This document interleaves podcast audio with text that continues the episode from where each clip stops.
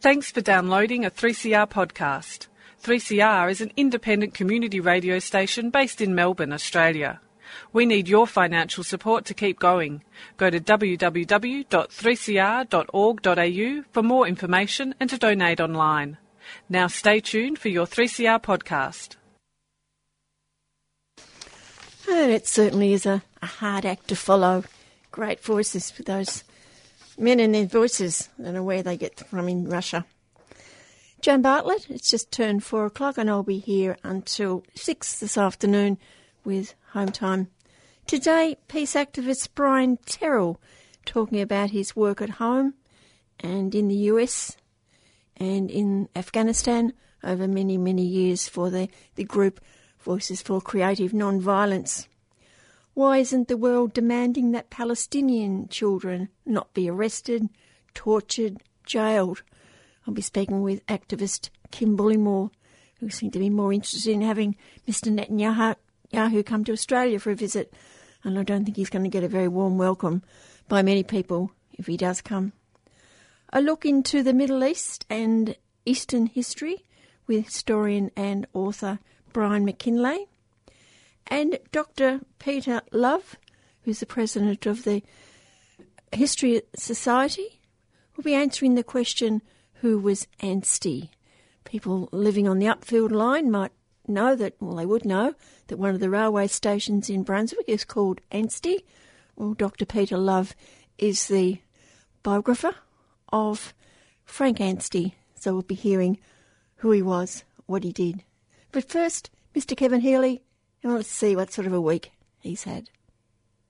A weak journalist to when spare a thought for the poor bank big supremos who have to face the probing depths of the ignorant politicians, many of whom have no idea how banks work, how banks have to make obscene profits in order to keep the economy flowing. As we quoted that big bank supremo last week, nab the profits, Brian, hit them harcher, the banks are like the heart circulating the blood of capital around the body of the economy.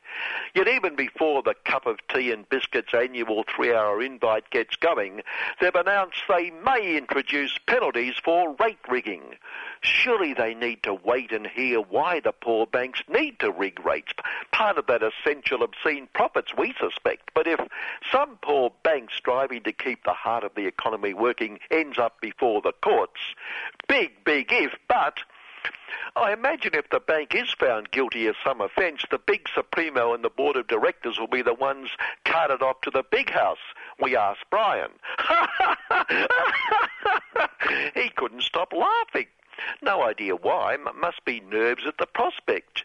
Yet as the government gets tough and puts big bank supremos through the ordeal of tea and biscuits for three hours a year, the Socialist Party continues its irrational argument that the three hours a year tea and biscuits is to avoid a real investigation, a Her Most Gracious Majesty Royal Commission, which would also drag the victims of alleged, repeat, alleged bank rip-offs to tell their side of the story.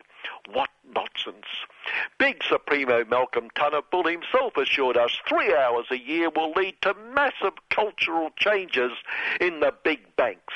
And this week the banks have also pointed out this new proposed law about the effect of giant corporation competition crushing competition will in fact stifle competition in the banks because the banks will be afraid to innovate in case its effect is to crush the competition. Uh, so where does the competition come in now, Brian? Well, we compete in ripping off, for instance, well, alleged ripping off. We compete on seeing who can supply the lowest interest rates on what we pay customers and the highest interest rates on what we charge customers. We, we compete on fees to see who can raise the biggest fees, who can come up with the most innovative fees. You, you've no idea how much fun, how many laughs we get out of this. Like the walking in the door fee, standing at the auto automatic teller fee. And if the government agrees with us that, like the Which Bank, which used to be our bank, whose privatisation has done so much for competition, for the efficiency of the private sector, if they agree to privatise the footpaths outside our properties, and don't forget these are our properties, then we have this very clever plan to introduce a walking past the door fee. So an effects test would threaten, would stifle such innovation and competition, which is the very essence of market forces of our critical role as the heart of the economy. It's always the same with great corporations, pure selflessness. So that class action in Texas at a bloody huge profits, bloody huge profitable shale fracking operation must be an aberration. Security workers needed to keep out the long-haired commie anti-fracking Luddites are taking action over being paid less than the minimum 7.25 an hour wage, real figure, and not being paid overtime. After all, Bloody Huge is only there because it cares about the local community. It, goes all over the world caring about local communities, the local community and the environment. If the long-haired commie lot would only realise that the resource industry's own unbiased, neutral studies have shown fracking causes no harm whatever, okay, okay, there's been the odd earthquake in Pennsylvania that some non-experts like scientists have suggested might have a bit to do with fracking and a, and a few other minor problems, but if they'd only realise, then Bloody Huge wouldn't have to eat into its profits by paying, or not paying as it turns out, those workers that exorbitant $7.25 an hour. That's $58 a day, and they're complaining. And our bottom line shows a very, very good environment. Bloody huge battled on. And when you are a responsible corporation bent on doing good works, it must hurt, must cut deep when the ignorant wouldn't work in an iron lots claim there are contradictions in the greatest little economic order. No contradiction, for instance, from that report this week.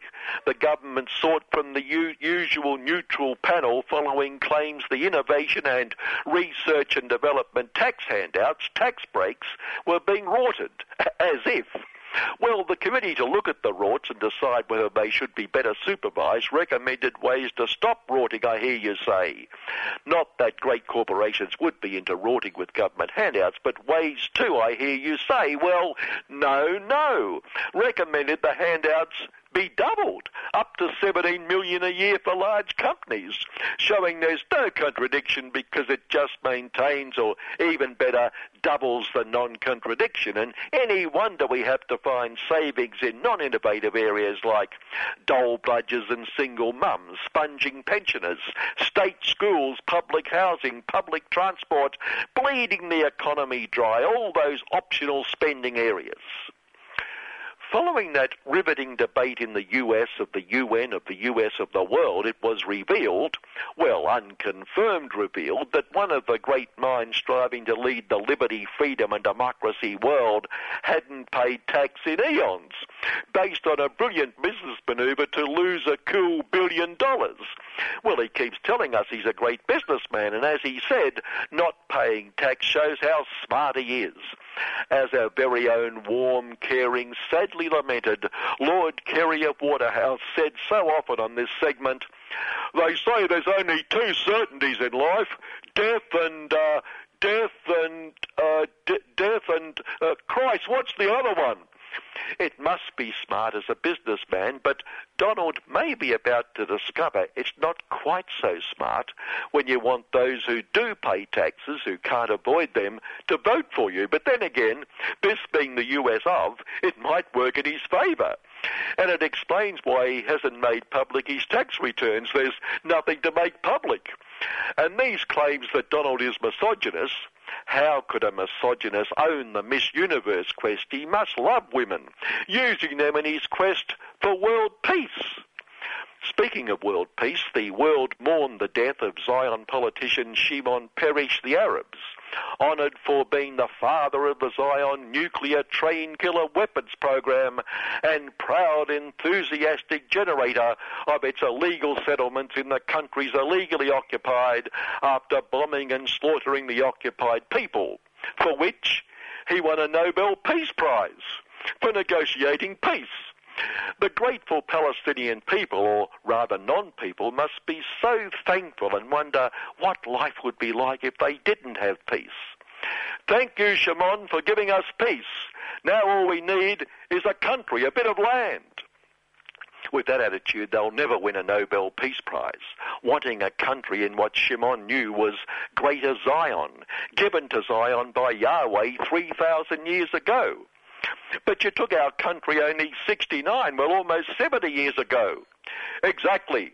After all this time, you must accept the fait accompli. Accept that, and accept that Shimon gave you peace. Uh, but we must have our country. It's that attitude that prevents you accepting the peace that Shimon gave his life for. On non-racism, live and let live, as the western suburbs celebrate the breaking of a 62-year drought, well, technically they're the first team called Western Bulldogs ever to win a flag, the game was almost cancelled due to a sensation, a possible diplomatic exploitation exposed by that appalling Hoonson, who screamed the government should cancel the match because she had reliable information that enemy forces, to wit Muslims, planned to exploit the occasion to undermine true blue Aussie values with subtle, surreptitious propaganda. The game must be stopped, she warned, unless the governments and the AFL can guarantee the three-quarter time oranges will not be halal. No halal!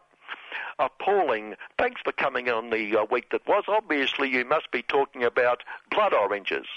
Please explain! Oh, well, that was our in-depth interview with that appalling. The authorities obviously solved the problem. Finally, the Hayseed and Sheepshed Party Supremo and Deputy Big Supremo Barnacle came under fire unfairly for suggesting South True Aussie's over-reliance on renewable energy led to the state blackout, showing it needed to construct lots of lovely lifting the world out of poverty fossils. His critics saying surges and towers blowing over had nothing to do with the source of the energy. What obfuscatory rubbish. What blew the towers over? Come on, come on. Of course, the bloody wind. You tell them, Barnacle, good on you, because you'd never use a disaster to push a political barrow full of coal. Good afternoon. And good afternoon to Mr. Kevin Healy, and make sure you're up bright and early tomorrow, 9 o'clock for City Limits with Kevin and friends on 3CR.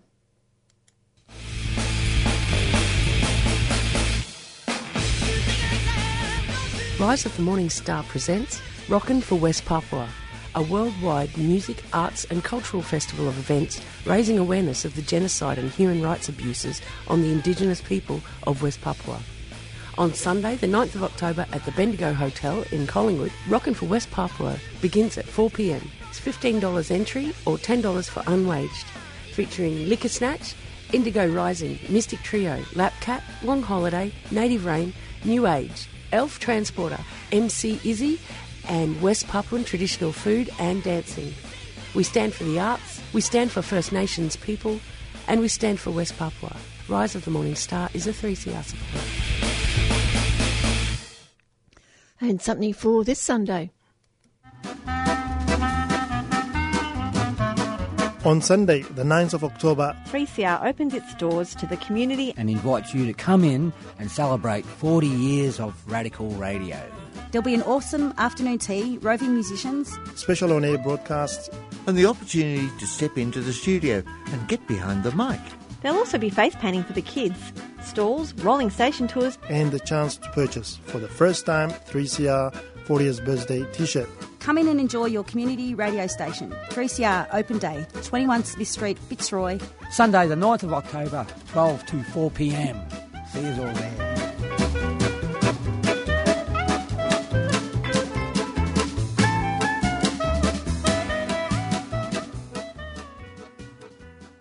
Brian Terrell lives in Iowa, US, and is a coordinator for Voices for Creative Nonviolence, which has long standing roots in nonviolent resistance to US war making. Brian has been arrested and jailed numerous times for his nonviolent activism and was in court as recently as mid August as a result of crossing the line at a military base and offering a loaf of bread and a letter. I spoke with Brian at his farm in Iowa after returning from his court appearance in Wisconsin and began by asking him to remember when this life of activism began. I can't say a specific time and place. I'm 60 years old now. It was sometime in my teens. I was raised in a family. My father was in the, the military until shortly before he died when I was six years old.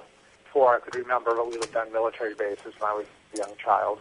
And I think it was, you know, growing up in a family after my father died that was quite poor and just seeing that things weren't like ought to be. And at a very young age, I got in touch with the Catholic worker movement, was able to get to know people before I was out of my teens, like Daniel Berrigan and Philip Berrigan, Dorothy Day, who had a great influence on my life and offered kind of an alternative to the injustices that I experienced and that I witnessed. Can you talk a little bit more about the philosophy of the group? Okay, well, the Catholic Worker was founded in the 1930s, 1933 precisely, and uh, Dorothy Day was a woman who had been a um, this young woman. She was a journalist and uh, an activist. She was involved with the uh, Wobblies, the Industrial Workers of the World. She was uh, wrote for the uh, the Call and uh, the Masses. There were socialist and communist newspapers. She had a conversion to Catholicism after the birth of her child, and left her very confused and kind of lost because she felt that she said she got no comfort but only desolation from her conversion. She felt that she was abandoning her comrades in the struggle.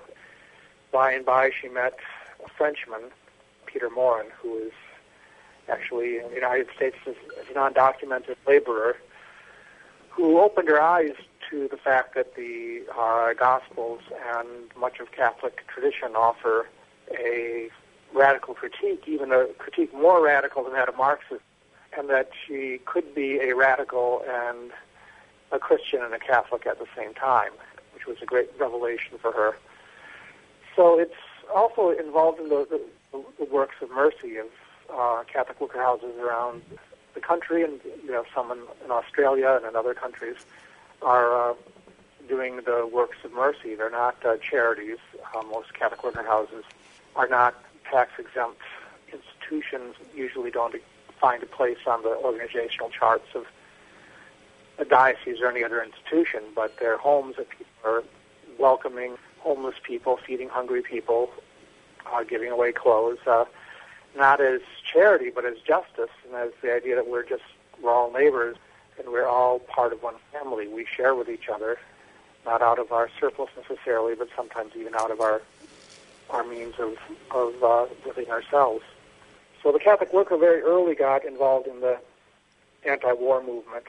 I was one of the few pacifist voices during World War II in the Vietnam era, the first Americans to burn their draft cards were members of the Catholic worker movement. I think we see a lot of the uh, issues that we are dealing with in the international uh, level and uh, on the local level are all rooted in the same place, rooted in war, rooted in greed and economic injustice. What was your first action? Very early on, I think the first times I carried a picket sign and handed out leaflets were in uh, New York City in 1975 about the uh, United Farm Workers, the laborers, mostly immigrant laborers in the fields, United States, growing vegetables and the grapes for our wine and and things. Very quickly got involved in anti-nuclear war issues.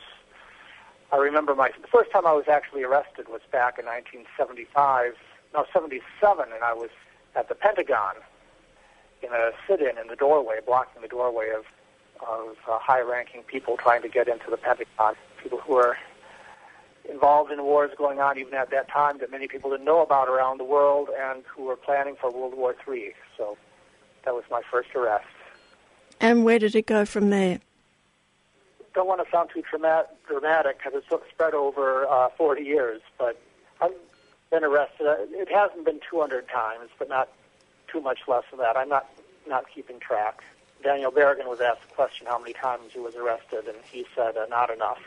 So I think that's how how I feel about it. And all told, I've amassed about a little bit more than two years of the last 40 years I've spent in prisons and jails.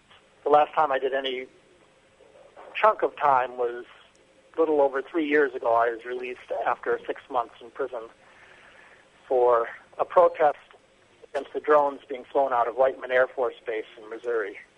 Six months is a fair sentence, isn't it? For what did you do?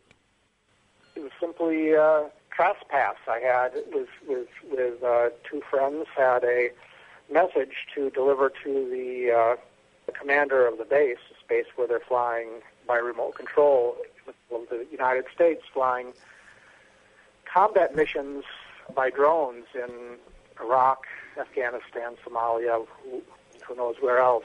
And uh, we simply were carrying a piece of paper into the commander's base, and had they not known that, that the authorities not known that we were there, the purpose of our being there, we probably would have been uh, uh, given directions to the commander's headquarters and allowed on because it's not a very, very secure base. But because we were there to announce our protest uh, to oppose the policy of the United States Air Force and the U.S. government. We were arrested and tried. One of my friends, the three of us who had no record at all, was given probation for five years. And then another with a little bit less of a record than mine was sentenced to four months, and I got six months. They see a small group of peace activists as such a threat that they'll put you in jail. You know, in a sense, they're right. I take some some comfort sometimes in the overreactions of the authorities to, to the things that we do, the things that, that, that seem like a gross overreactions, is that uh, you know, we often doubt ourselves and doubt what we are capable of doing, and we think we're, we're just flailing around. But uh, there are people in some very high places who are uh, very concerned that if they're left to our own devices, we might actually do what we're set out setting out to do and turn over the whole world order and and uh, get rid of militarism and imperialism. You know, we find that with the uh, in recent years the the tapes of Richard Nixon in the White House, how he uh, was absolutely paranoid about the uh, the protests taking place in the streets, and it was just uh, the highest priority for him that the uh, government surveil and follow and do what they can to stymie uh, stymie us. And I'm not I'm not glad that that's going on, but I I do take do recognize that that's a sign that uh, we actually have more power than we than we believe our, we have. Well, in that case, how are you treated in the jails and prisons? It's always uh, different. There's a big variety of prisons in the United States. Actually, when I was in my six months in Yankton Federal Prison Camp, uh, where I was for this Missouri action, the day before I surrendered myself to the prison, I talked to a reporter from the local newspaper. So the day that I arrived at the at the prison, the local paper had my picture on the uh, front page, and it's uh, Terrell says drone strikes must stop. So I got there, and all the warders and all the uh, prisoners knew just what I was there for. I walked into the library my first day, and there was a prisoner standing in front of the room reading the article about me to the other the other inmates. You know, people uh, treated me with very uh, you know a very cordial time. I one of the times I spent six months with so few negative interactions with other human beings.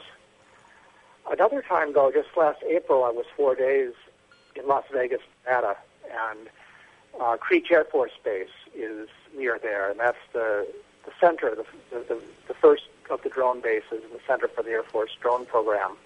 I actually had was jailed because I had been arrested a year before and uh, given a $98 fine, which I had not paid. So I was held in jail for four days in lieu of the uh, fine I had not paid and the city jail, the county jail in Las Vegas is every bit as extravagant in its uh, horrors as the uh, city itself is with its casinos and shows and glitz and glitter.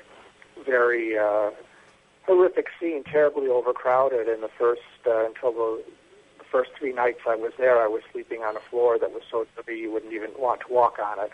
And the first eight hours, I was in shackles and chains the entire time, and saw many of the my fellow prisoners uh, who were in there for the same kind of minor offenses or not paying fines as I uh, treated uh, quite brutally. Saw you know, several people being beaten.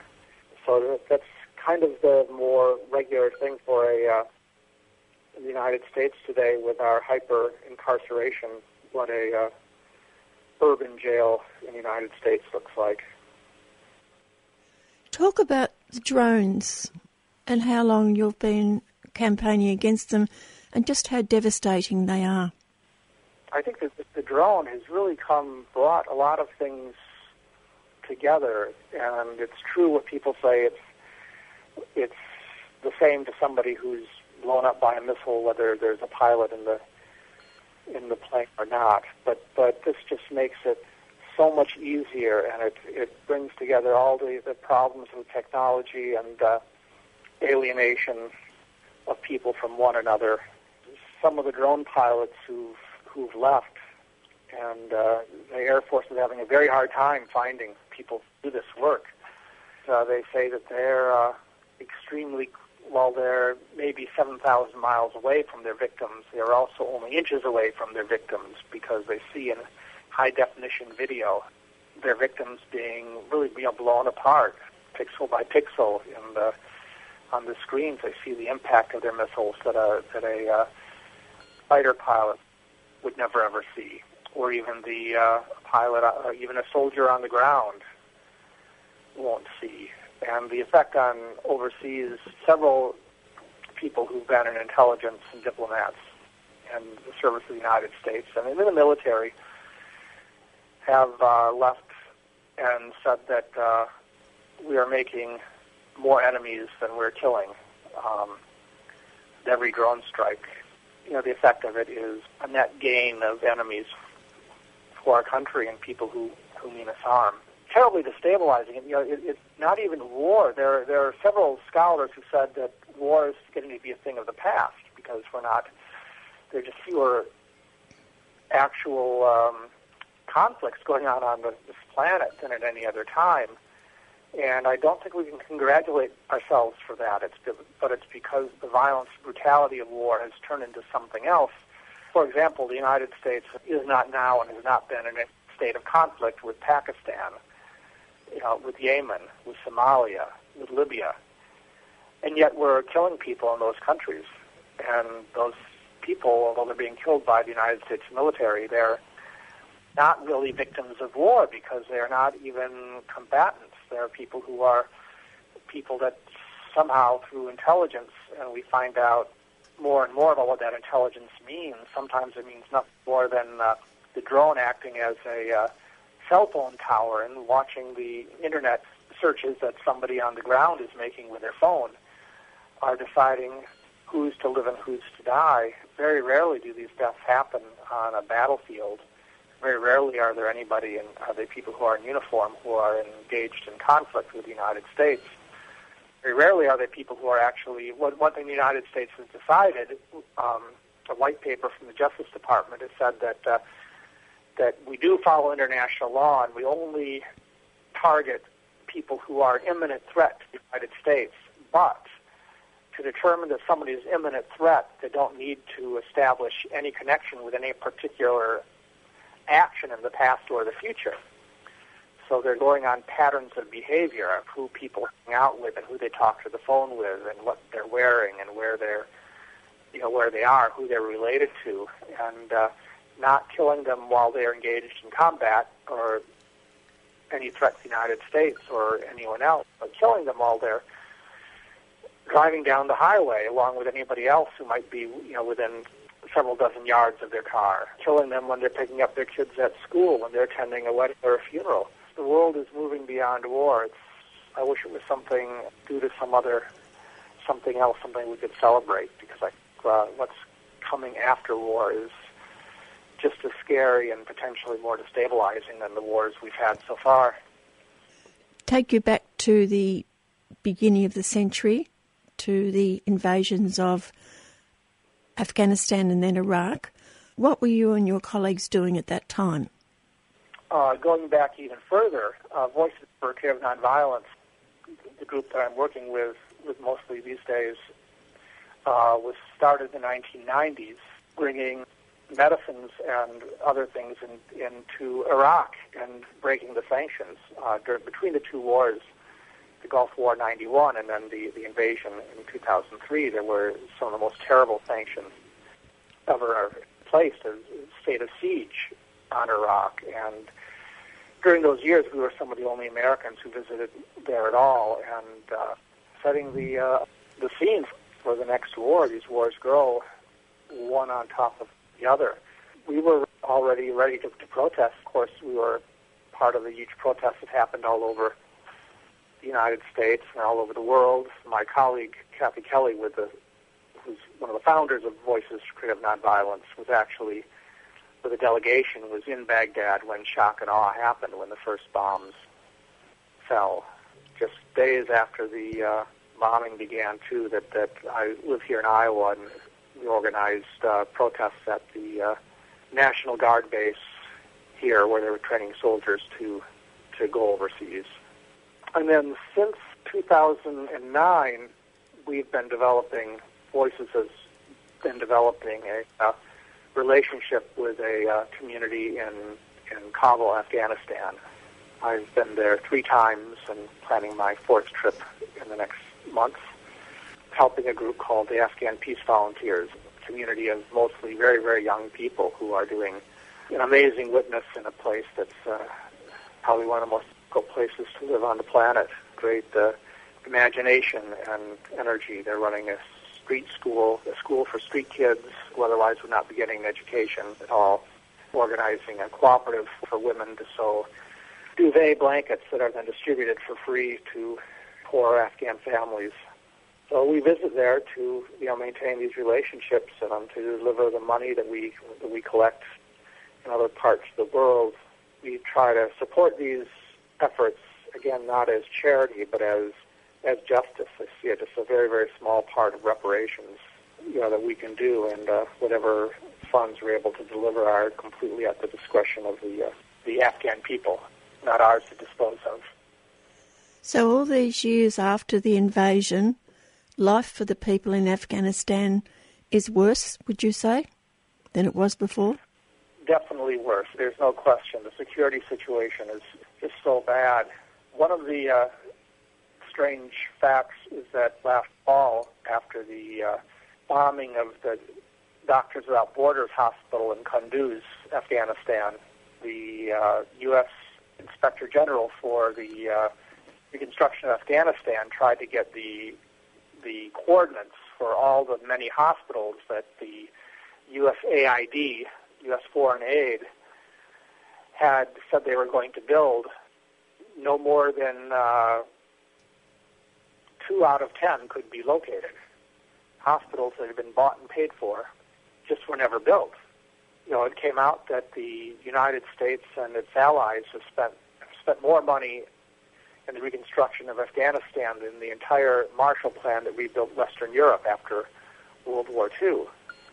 And you don't see, there's no sign that really any aspect of life in Afghanistan has, has, has not become harder and that, the, you know, that, that it's not just simply more dangerous.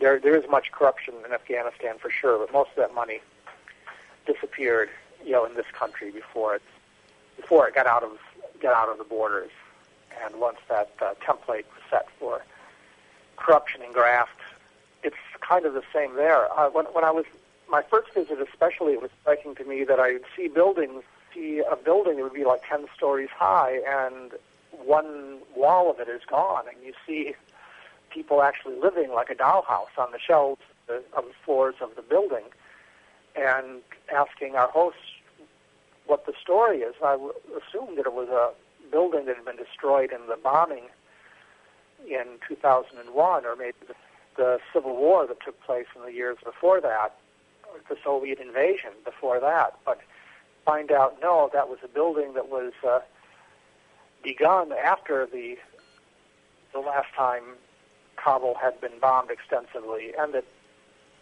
the, the money ran out. it is simply left on left undone. And there's a way that, the, a sense in which this kind of aid, as it's gone to foreign aid, the way it's been spent in Afghanistan, has been just another attack on the people there. Do you have many opportunities to speak to returning service people to the United States who have served in Iraq and Afghanistan to find out how they're faring now? Oh, yeah, we work you know, very closely with Veterans for Peace, in Iraq Veterans Against the War, and Afghan Veterans Against the War. Their plight is pretty bleak. The healthiest of them, I, I think, are ones who are finding ways to to try to uh, oppose the wars today and to stop the next ones from happening. I don't have the statistics in front of me, but the there are far more veterans coming home have committed suicide than have died in combat.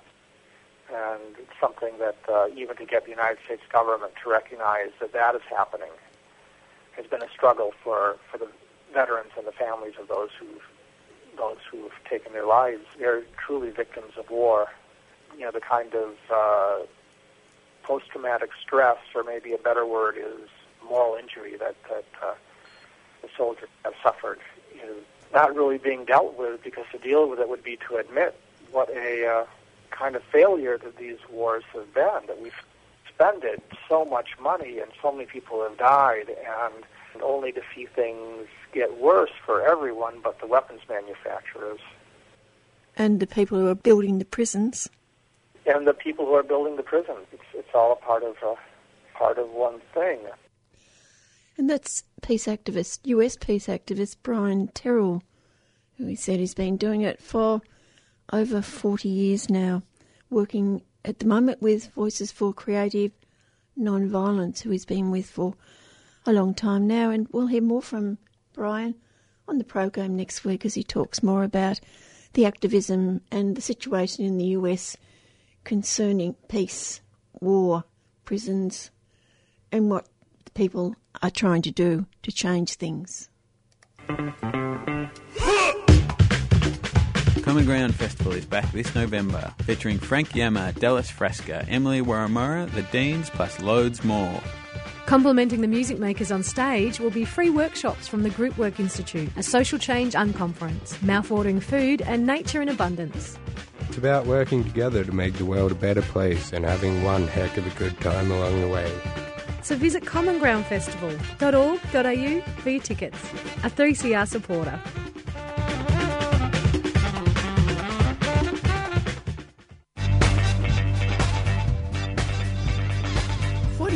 Of radical radio includes radical music.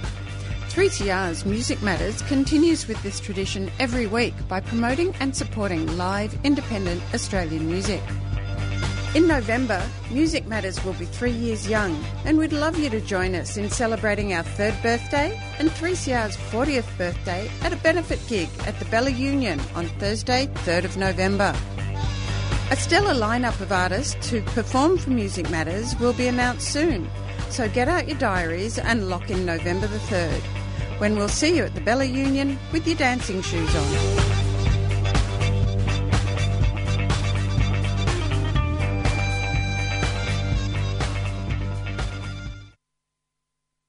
Daily we hear about the appalling conditions suffered by children in detention stroke concentration camps on offshore islands on behalf of the Australian government and children in camps in many other Middle Eastern and European countries. But you would struggle to hear about Palestinian children as young as five years old, arrested, tortured, and jailed by the Israeli state. Kim Bullimore has lived and worked in the occupied Palestinian West Bank, and my first question to her was Has there been an increase in the number of children subjected to this treatment in recent years? Obviously, there is a lot of statistics around about Palestinian children who have been jailed under the occupation regime. The figures that are put out by a number of the different Palestinian human rights groups, for example, Addameer, which is a Palestinian political prisoners organisation, and other groups like Defence for Children International in Palestine, which is a, a human rights organisation that specifically deals with Palestinian child prisoners and other issues facing Palestinian children in the occupied territories. They've put out a, a, a, range of statistics and information to campaign around this issue. Since about 2000, uh, since the beginning of the Second Intifada, it's estimated between then and today, there's something being like about 12,000 Palestinian children who have been jailed by the Israeli military regime at different times. Over the last few years, on average, the figure each year was around 700 Palestinian children each year were being jailed, uh, arrested and jailed in and out. Yeah, some would only be jailed for a few hours, some would be jailed for a couple of days, some would be for weeks, some would be months, some children years depending on the situation and what was happening. It's estimated in the last year or so that that figure has actually, well, not estimated, has been demonstrated that that figure has actually increased substantially. So uh, they're basically saying the figures that are coming out of DCI Palestine and Addameer are saying that there's been a doubling in some ways of the number of children being incarcerated at a different period. So, for example, in 2005, it was estimated there was around 930 children arrested by Israel, according to the Palestinian authorities. Now, previously, the figures for that had been around 700 or so. So, this, you know, you see this increase of figures going up. Uh, a lot of the time, the kids, uh, we have children being arrested from anywhere between probably the main ages would be 10 to 18, although there has been instances of some Palestinian children as, you know, young as 8, 6, 7, 8 being detained for several hours or arrested for a day or two by the Israeli authorities as well. Generally, the primary reason they're arrested is, is because they're accused of stone throwing.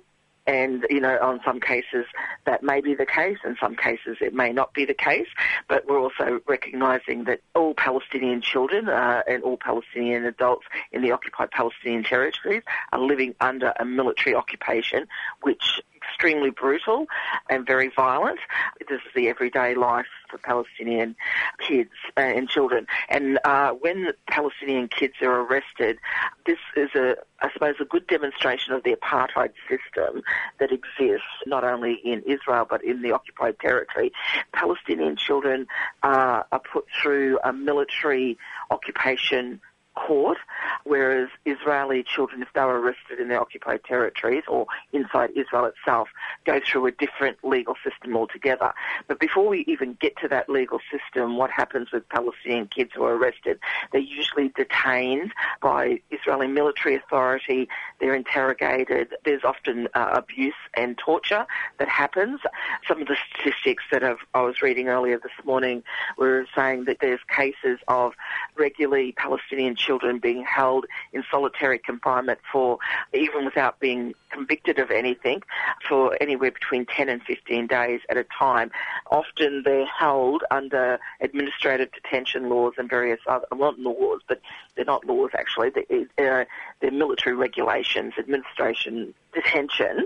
And so, and often the kids are not uh, afforded lawyers, their parents are not there, they're basically given information in Hebrew, they're intimidated and forced to sign a range of documents and often admit to things they may or may not have done or various other things because, you know, these are young kids who are often 10, 11, 12, 14 year old and they're in a situation where they're being held for often hours or even days with no access to a supportive adult, whether it be a lawyer or a parent who can assist them. And there, uh, there's been videos that have come out which have been secured later on by Palestinian legal teams or international legal teams which have shown some of the interrogation that's gone on. And often the kids are being yelled at and terrified and threatened.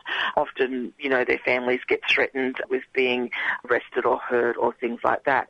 And I suppose one of the things to note about the arrest of Palestinian children in particular is that there is a specific reason why DCI Palestine, the Defence of Children International in Palestine, has actually outlined a few years ago, they did a report on the reasons why Palestinian children were being arrested. Oh, and they give four main reasons The first reason is is that the reason to intimidate and threaten anyone, whether it be Palestinian children or Palestinian adults, against being active against the occupation. So they conduct widespread arrests of both children and adults to try and intimidate people to stop actually opposing the occupation that's happening. Secondly is is that particularly if they arrest children, the idea is to try and elicit confessions from them that will incriminate not only other children but adults. And we've seen this happen.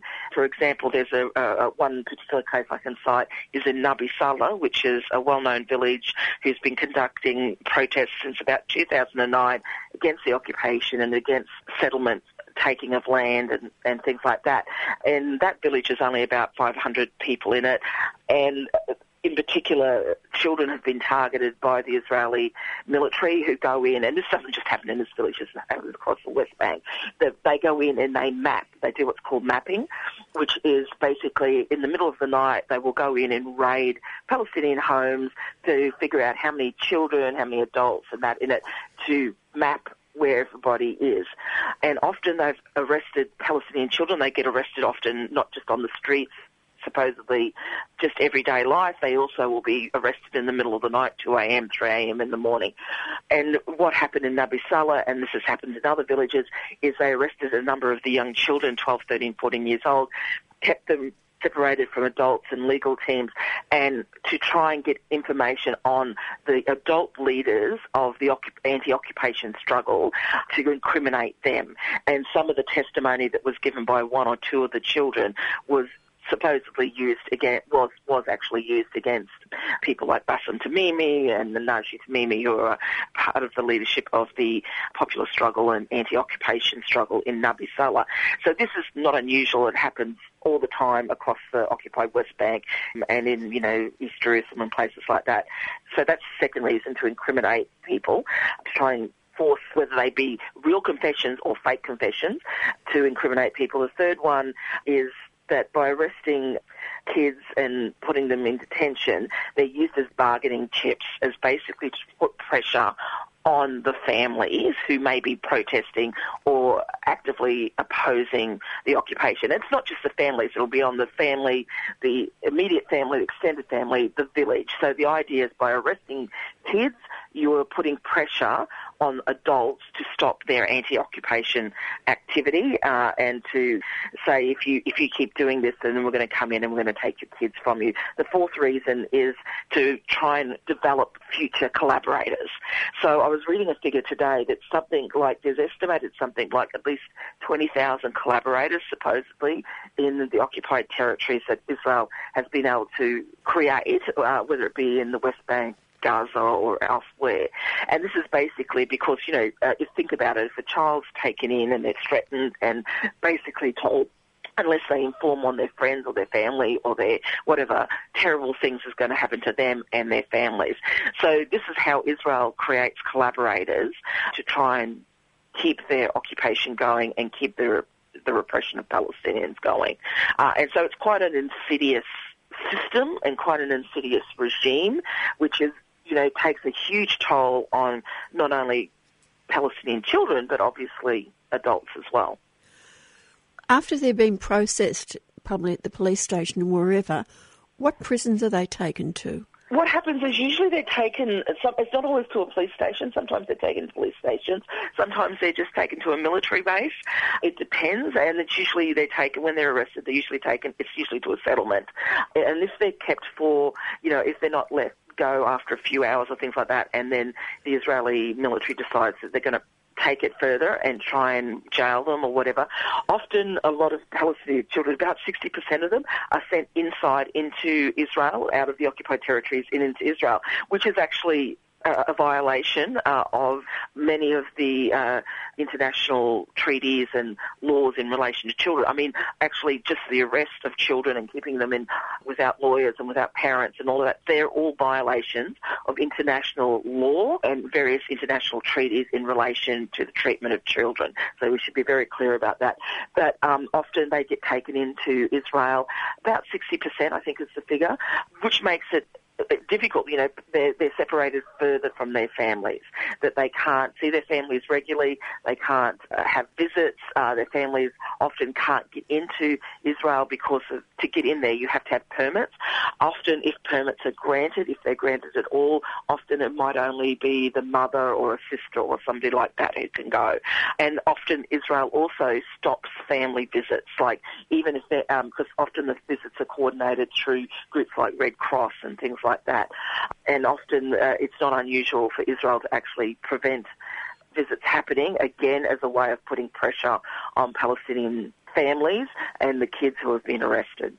So what you're saying is they're, they're taken to adult prisons? Yes, often uh, Palestinian children are incarcerated into adult prisons. Uh, there's no separate prison system, and as I was saying earlier, there's apartheid. You know, this is this is one of the clear examples of the apartheid nature of the Israeli state and uh, Israel's occupation of Palestine. Uh, as I was saying earlier, uh, Israeli children are processed under Israeli law, whereas Palestinian children from the occupied territories are processed under under the occupation regime, military regime regime. Under international law, anyone under 18 is seen as a child. But Israel, up until recently, processed children, Palestinian children, if they were 16 as adults. Now, technically, they actually brought in some regulations to change it that supposedly they would only process them as adults if they were 18, but they actually, there's a whole heap of loop, loopholes, which is too much to explain, but there is all these loopholes, whereas technically on paper, they're not processing them at 16 as children anymore, but in reality that's still happening. So this is a really bad situation. The kids are taken in often to adult prisons, you know, and sometimes it can be kids who are not just 16, it could be 14, 15, 13. You know, and there's also, and it's not just, uh, while probably the majority of kids who are taken are boys, there is also a substantial number of young girls who are arrested. And they can be arrested, as I said, often they're arrested and accused of throwing stones, but they can be arrested for a whole range of reasons. It doesn't happen as much these days, but it still can happen. But there used to be a period of time, particularly before the Oslo period, where kids could be arrested for ideological basically thought crimes. Uh, you know, there's been documented instances, for example, it used to be illegal, well, it still is technically illegal under military law, the Palestinian flag, flying the Palestinian flag and things like that. But there were certain things brought in because of the Oslo agreements that they could get away with, you know, the authority could, a Palestinian authority could fly them and things like that. But there has been incidences of people who have flown Palestinian flags, including kids, uh, or that being arrested for doing those sort of things. So there's a whole range of reasons that have happened, and as I outlined before, there's there's specific reasons for it. It's not done willy nilly. There's a specific agenda behind the arrest of Palestinian children, and it is to ensure the intimidation of the entire Palestinian population uh, and to show that's happened. And then even if the kids do go through the court system, the military court system, before they be sent to the jails, there's something like um, a Haaretz, which is Haaretz, I've pronounced that wrong, but the uh, Israeli newspaper reported a couple of years ago that something like with the occupation arrests, when it goes through the military courts and things like that, it's something like a 97 or 98% conviction rate this is a system that is set up against Palestinian kids and the Palestinian population in general. Kim, what's known about the conditions that they're held under in these jails? It can vary. It's not good, of course. You know, as I said, often family visits are impossible or stopped. Often there's uh, some instances where, I don't know if it's still the same anymore, but there used to be instances of some of the camps were down years ago in the Negev and places like that in the deserts. So often Palestinian prisoners, both adult and children's, would be in tents rather than proper structures, things like that. Obviously, when you're in the prison system, you know, you're subjected to what happens in prisons, which are often your cells will be raided regularly, you'll be forced to strip, you'll be forced to woken up at all different hours of the night, no privacy, all of those sort of things. Often there's been reports of Israel, in Israeli prisons where Palestinian prisoners, political prisoners are being held, deliberate regime of going in and sleep deprivation and various things like that. Often medical care is not very good. There's many instances of both adults and children who have suffered badly because of lack of uh, decent medical care. Uh, just a horrendous situation. So being in jail as a child or even as an adult is not a good thing. It's not a, a holiday in any way, shape or form. But when you're a political prisoner, it's often much worse and the situation there is to, you know, again, it's a continuation of the terrorisation and intimidation of the Palestinian population as a way of trying to stop them resisting Israel's military uh, occupation regime. I'd imagine that the human rights activists follow up on some of these children when they are released to ascertain how psychologically and maybe physically impaired they've been because of that treatment? Yes, there is. There's been lots of studies. I mean, as, I mentioned earlier, if any of the listeners want to go and read some of the documentation, they can go to Defence for Children International Palestine or Addameer. Their websites carry lots of documentation of interviews uh, about the situation faced by not only uh, adult political prisoners but also child political prisoners, uh, and they give you quite extensive, detailed information about, you know, the situations that they've had to fight. And of course, it's a psych- uh, it's psychological. It's uh, it's very stressful for these kids, and particularly, as I was saying, you know, they suffer things like isolation, being put in uh, solitary confinement, as well as you know, just other forms of psychological and mental torture, as well as often physical abuse as well. This is traumatic for an adult, let alone a child. And you often see the incident I mentioned before about Nabi Saleh, uh, where children were being deliberately targeted to try and intimidate the adults in the village. The, I remember the young, the young boy, because I, I um, had done some work with that village, the young boy who had been arrested, quite traumatized. Are they traumatized because of the experience they've gone through?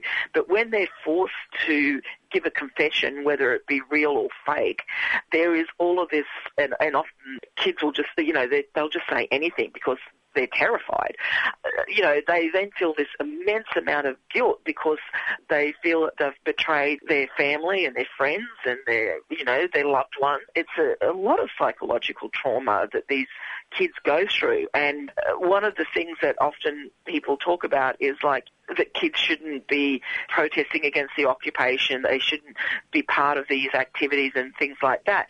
If you talk to Palestinian kids and their families, you know, the way they see it is as a way of decolonizing their their minds because by actually not being trying to fight the intimidation that they're facing, that helps helps to actually free them somewhat, at least in a in a, a, a breaking the chains of mental colonization. It is a horrible situation, and obviously these kids are living under occupation. I mean, there is healthcare in places like the occupied West Bank and East Jerusalem, but it's limited because of there's just not the services that you would have in a place like Australia.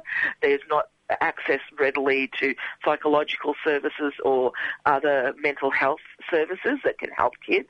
So a lot of this trauma goes untreated uh, for a very long time because there is just not the facilities there to cope with it because of the occupation. So it's it's very traumatic. And I, I'll give an example. I, um, this is not even a child who was arrested. I'll give you an example of some of the psychological tra- torture that kids going. One of the families that I knew in the West Bank. There from a, there's a, a, village called Masha, which is uh, in the occupied, middle of sort of the occupied West Bank, and this particular village uh, was one of the first places that the wall, the the apartheid wall, was being when it was built, being built through the the West Bank was being built, and there was one particular house that belonged to this family. The wall basically cut that one house off from the rest of the village. And at the, so the wall was on one side, and on the back of the back of the, the family house was a settlement that was built in the 1970s or 80s, uh, and the house had been there before. The Palestinian house had been there before. To get into the family house, they were basically surrounded now by a wall fencing and a settlement. And I remember that whenever we went there, we would have to wait to be let in because the gates were locked.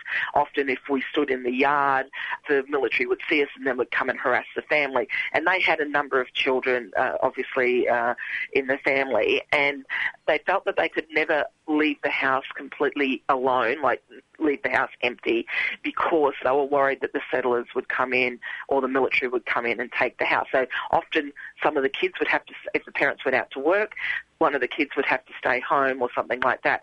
And I remember the youngest child in the family when I met them, first off, he was only about maybe four, three or four, and he was acting out a lot in the sense of, you know, always just getting into trouble and you know, not your normal mischievous children stuff, which all kids get into, but really agitated and it was because he was living in this horrible horrible psychological conditions where the occupation uh, occupation is everywhere.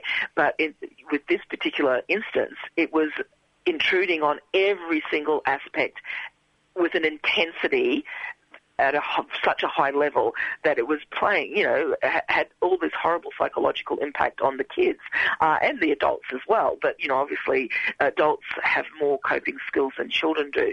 So, you know, so it's not even just the kids who are being arrested and sent to jail. You see the psychological trauma that have happened to kids just living under the occupation, having to go to school every day, when the military can stop you and harass you or come in and raid your school, or often there's been many cases of Palestinian children being killed at, at school where, where uh, the Israeli military has started firing and they've been sitting at their, literally sitting at their desk in their school and have been killed.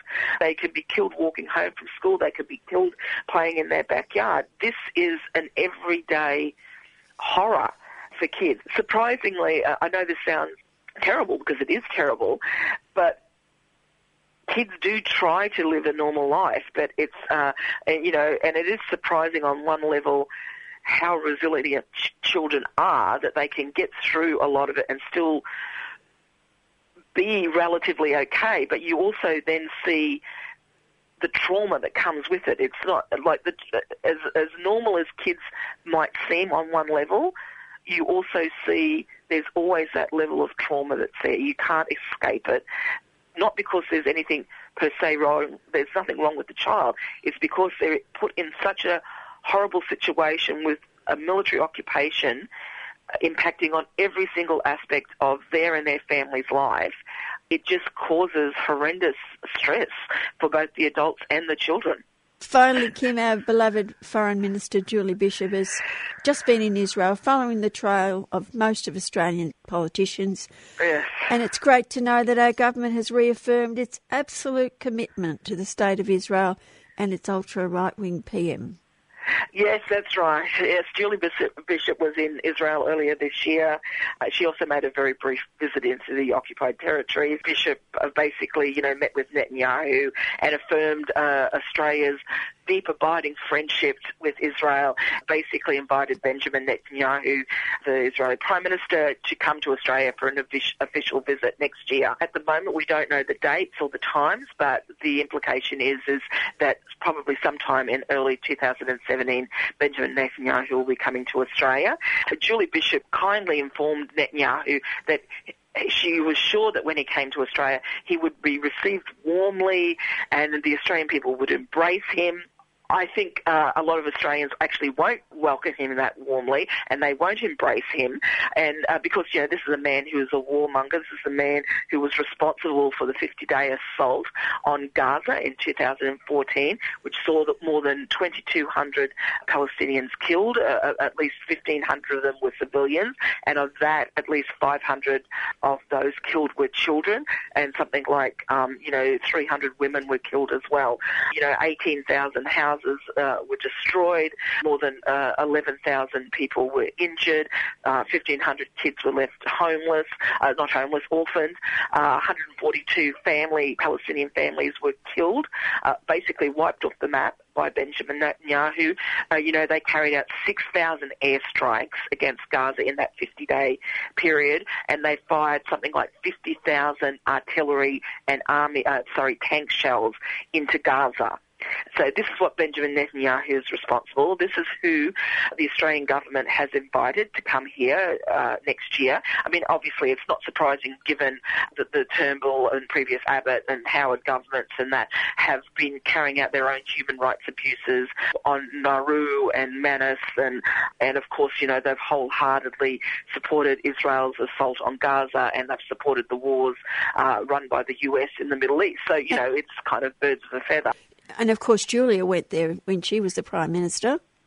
Yes, that's correct. So that uh, Julia Gillard as well. So yes, the Labor government doesn't get off scot free either. They have very much played just as much as a sycophantic role in supporting Israel's human rights abuses against uh, the Palestinians. We will be uh, organising protests when Netanyahu comes. Uh, we don't have the details yet, so hopefully we'll obviously we'll be talking with uh, I'll be talking with you again, and I'll keep you updated on what's happening. But if people in the meantime want to check out the coalition against Israeli apartheid. Make sure they get the Melbourne one because there is uh, other groups named that around the world. So check out our page. We'll we'll keep the details there and updating people as we have more details about what we'll be doing. But we would love to get as many people come out, you know, who are um, opposed to Israel's military occupation, who support uh, human rights and don't want to whitewash the, the war crimes that uh, Israel has carried out and that Australia has been supporting. So, yeah, let's actually give Netanyahu the welcome he really deserves. Absolutely. That's Kim Bullimore, activist for Palestine, who I said before has been there and worked and lived with the Palestinian people on a number of occasions for quite long periods of time. And that group again is the Coalition Against Israeli Apartheid Victoria. Coalition Against Israeli Apartheid Victoria and you are listening to Melbourne Community Radio Station 3CR. You could be listening on 8:55 a.m. You could be listening on digital 3CR, or you could be listening and can be listening in the future on 3cr.org.au. The homepage will show you all the different ways that you can catch 3CR. 3CR are selling keffiyeh Palestinian scarves in support of the last factory that produces them in Hebron, Palestine. All profits will be donated to the reconstruction efforts in Gaza and support Palestinian industry. These are traditional scarves available in red and black, or you can choose from a modern design. Go to 3cr.org.au slash shop to buy online or drop into the station during business hours.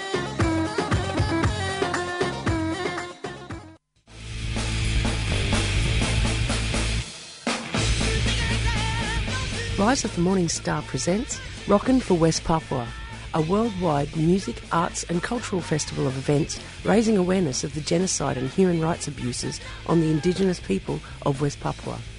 On Sunday, the 9th of October at the Bendigo Hotel in Collingwood, Rockin' for West Papua begins at 4pm. It's $15 entry or $10 for unwaged.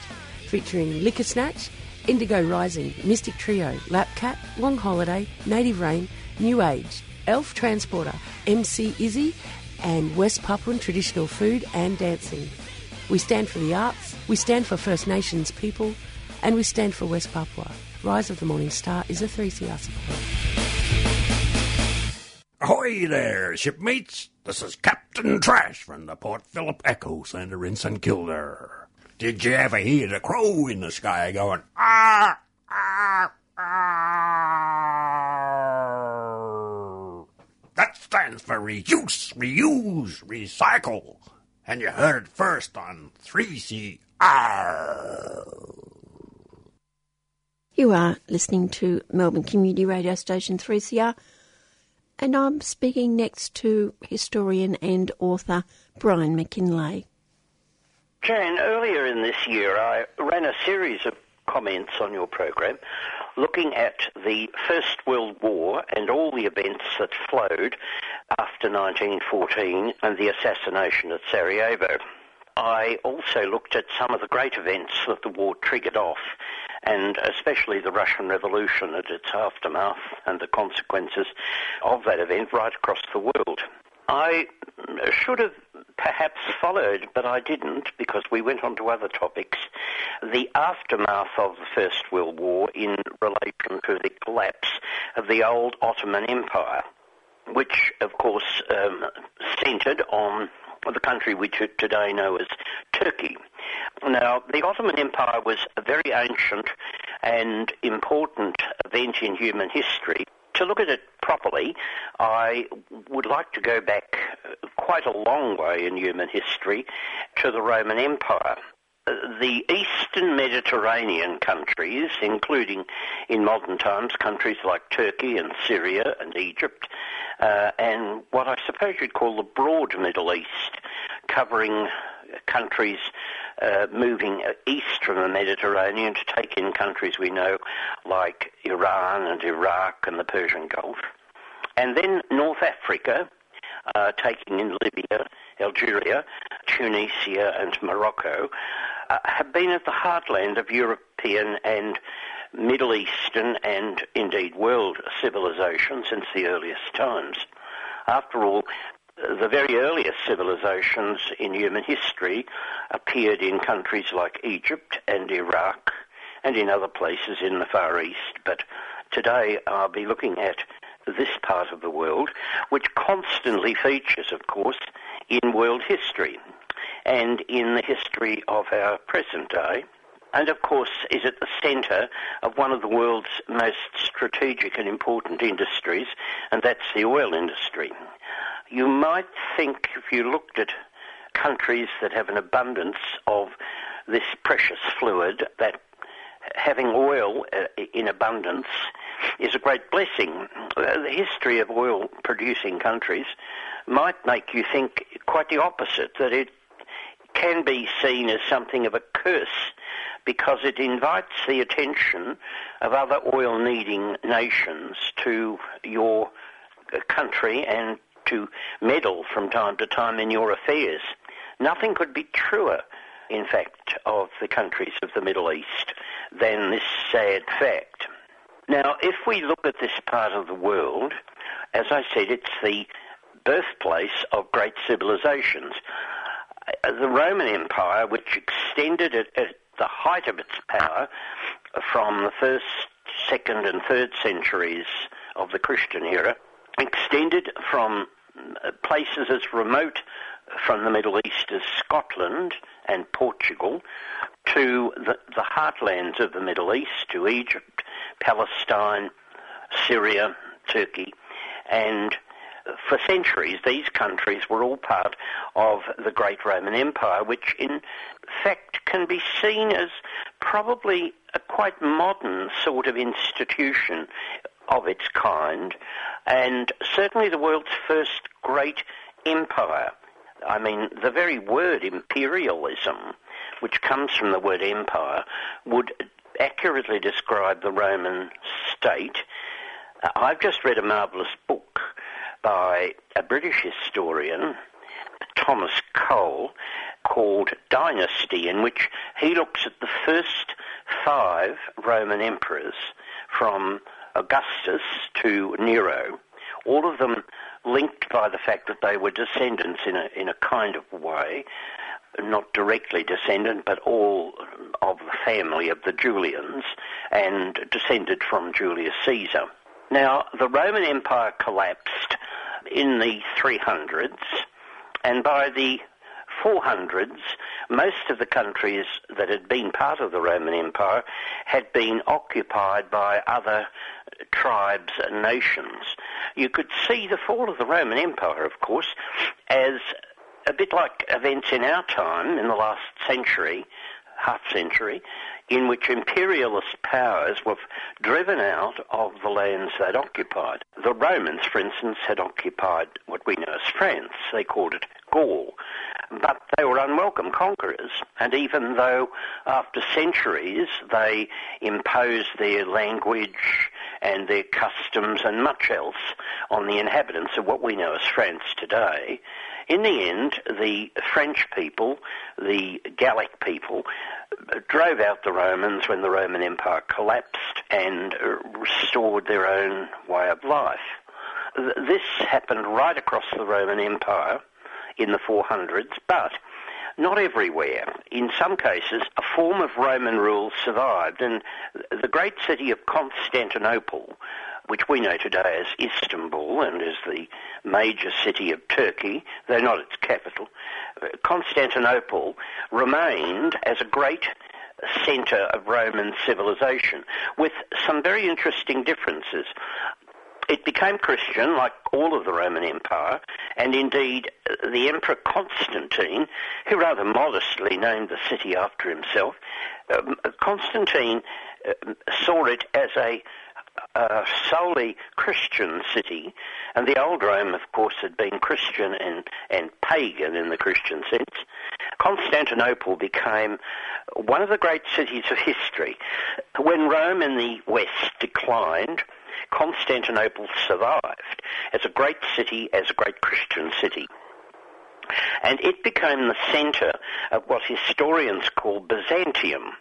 Now, the Byzantine Empire once Rome in the west declined, the Byzantine Empire centred on Istanbul, or Constantinople, ruled much of the eastern Mediterranean, much of what we call the Middle East, North Africa, and for a time, places like southern Italy, Sicily, Greece, and uh, in a, in a sense uh, uh, restored a great empire centred on Constantinople, which had some marvellous advantages. It lies across a famous waterway called the Bosphorus. It links the Mediterranean and the Black Sea and the Aegean Sea. It was always, even in earlier times, uh, one of the great central cities of what was known as the Silk Route, in which food like uh, spices and products like silk came from places as far away as China and the trade routes across Central Asia, known as the Silk Route, were uh, the centre of an enormous trading empire. And uh, once it became, uh, at the hands of the Emperor Constantine, the capital of the Roman Empire and a great city in its own right, Istanbul and Constantinople, to use the old term, became the greatest centre of civilization in the whole of the Western world. Rome had faded away, but Constantinople remained and for centuries was one of the great cities of the world and quite probably the greatest in those early Christian centuries after the 4th and 5th century. Now, that continued until well, on several occasions, uh, the Byzantine Empire uh, centred on Constantinople found itself at war, of course, with various neighbouring nations. But the great threat to Constantinople came from two directions. Firstly, powers in the West that envied its great wealth and power, notably Venice, but other European powers, and of course from a new religion that came in the 6th century called Islam. An Arab army swept into Turkey in the 6th and 7th centuries on several occasions, but was always beaten back. Constantinople, Istanbul, has one great strategic advantage. It lies on the Bosphorus, a waterway, and it's on the European side.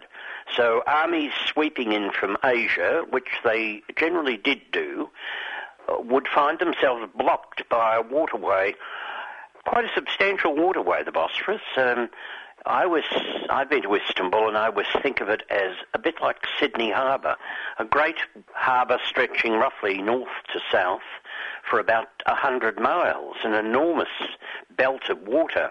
And if you wanted to cross it and didn't have a uh, with an army and didn't have a number of vessels, quite a number of vessels, it would be quite impossible to cross.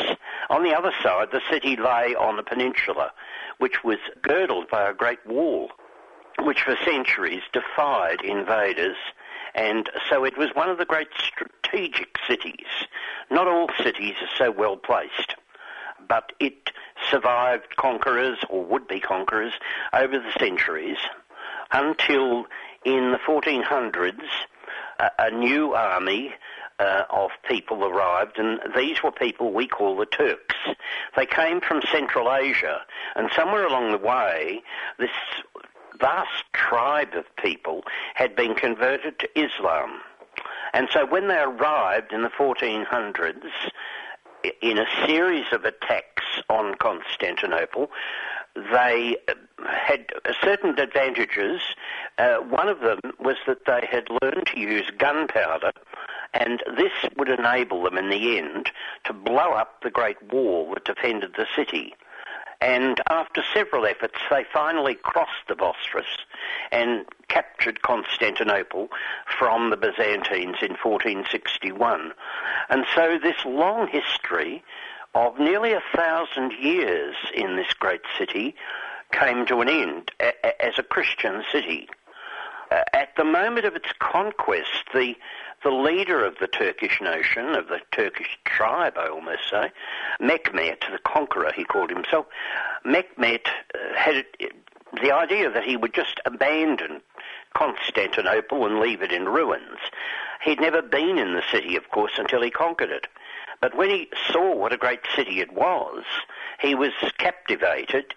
Someone said he fell in love with Constantinople on the first day and immediately set about making it his capital and restoring it.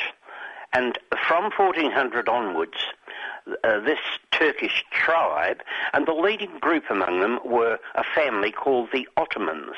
They, having captured Constantinople, gradually set about restoring it to all its magnificence. And several great Turkish leaders now turned Constantinople once again into the great city it had been from the time of the Romans. Uh, and trade, of course, was central. The Ottoman Empire extended itself around the eastern Mediterranean. Having captured Constantinople, they occupied Greece. For a little while, they occupied parts of Sicily. They occupied Syria and Lebanon, Egypt, and all the countries of North Africa as far away as Morocco. And so, what the Ottomans created in an unexpected way was, I suppose, unexpected to them, uh, was an empire that covered roughly the same ground as the old empire of Byzantium, and indeed the old Roman Empire. And for many centuries, Istanbul, I'm, I'm confusing listeners perhaps in calling it Istanbul and Constantinople. The Turks gradually changed the name, though Constantinople still remained the most common name for the city, uh, replicating the early Christian emperor, Constantine, who had uh, named it that. Istanbul was the Turkish word for the city, so perhaps I'll call it Istanbul from now on. This great empire uh, governed from Istanbul by a succession of sultans, that was the Turkish word for the emperor, had some very curious features about it.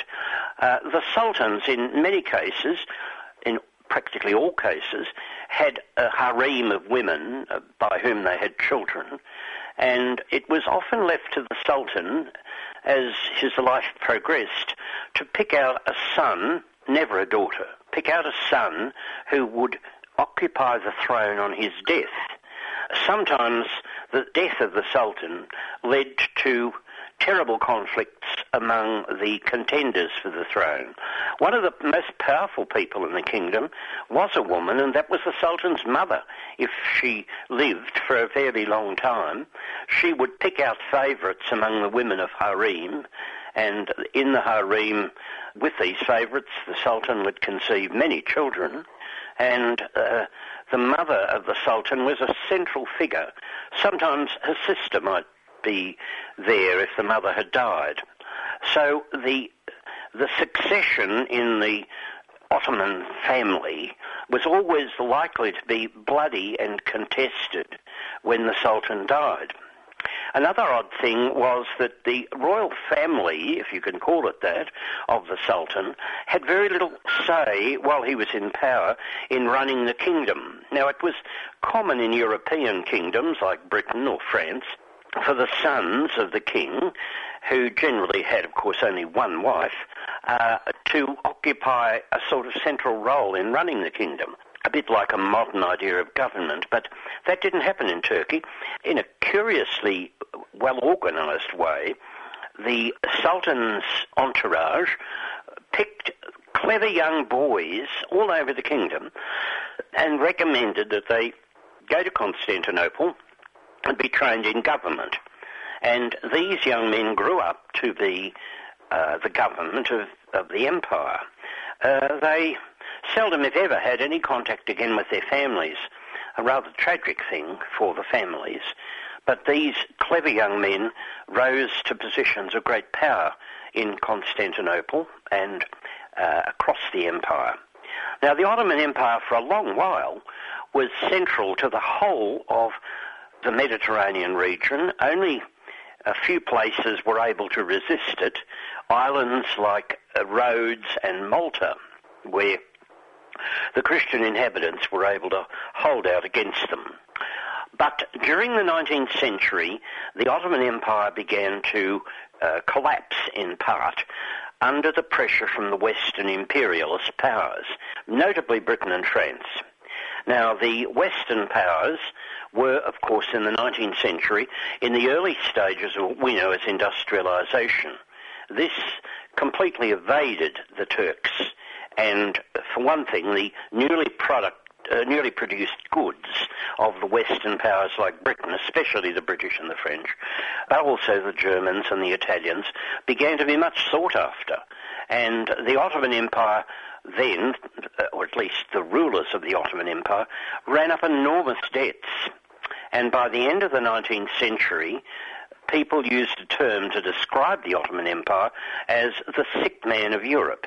But it was partly the debts that the empire had accrued, which now the European powers began to assert, well, their right to be paid interest, at least, on these vast debts, and began to interfere constantly in the affairs of the Ottomans uh, with military force. Now, in the 1880s, the British and the French, at an earlier time, by the way, had uh, got the government of Egypt, which was nominally under Ottoman rule, but was now semi-independent, to allow the building of the Suez Canal. And the building of the Suez Canal was a central event uh, because the British and the French both uh, saw uh, the government of Egypt as central to the proper running, really, of the canal on a day-to-day basis. And so they urged the Egyptian government to break off its its uh, its links with Istanbul, and this was the first of series of Western interventions in the affairs of the Ottomans. And there's more to come. Brian's coming back again next week to conclude his talk about the Middle East, Turkey, all the other places, Libya he's been talking about, bringing us up to, not quite sure, but a few more years into the 20th century. That's Brian McKinlay, author and historian. Like in Canada and in Australia, they cannot discharge tailings directly into the riverways. But in Porgera, they discharge their tailings in the waterways and they kill us and they say it's okay. You are just being killed for trespassing. Subscribe to 3CR, bringing you voices and opinions the mainstream media don't dare touch. They have the exclusive right to extract the mineral below six feet, but that exclusive right does not permit them also to kill people. Who does the killing? The company has uh, specially arranged security forces. Subscribe today. Call 9419 8377.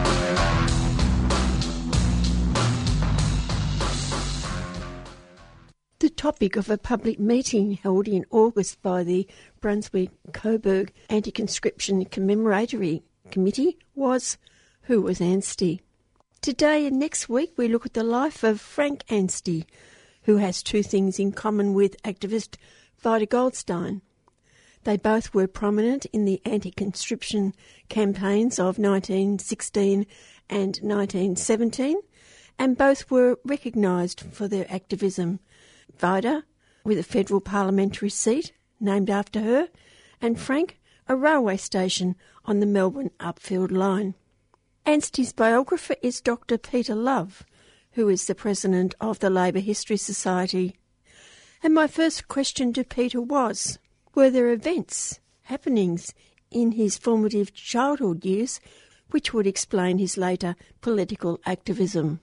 Yes, a great deal, as a matter of fact. Anstey was actually born in 1865 to a, a working class family, a recently widowed mum. Whilst uh, she was pregnant, his dad died.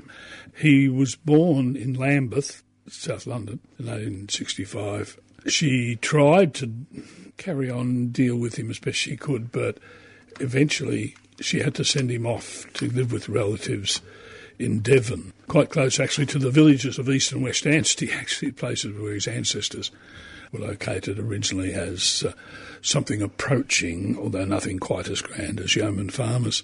He lived there for a bit and then she remarried and then she came and reclaimed him and headed off up north where his uh, stepfather went to work on the Settle Carlisle Railway extension, which was a huge project. The Navvy building sites were famous as an example of the rough and tough and rough and tumble life of railway navvies.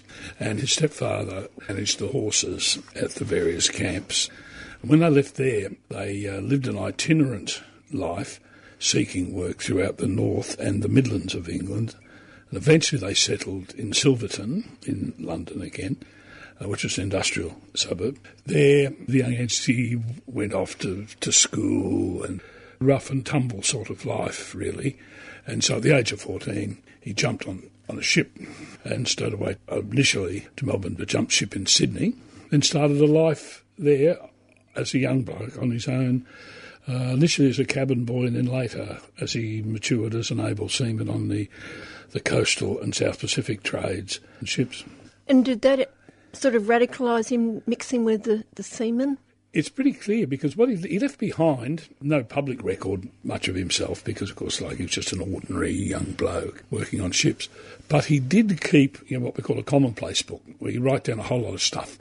Uh, your observations, things you want to record and remember, verse and stories.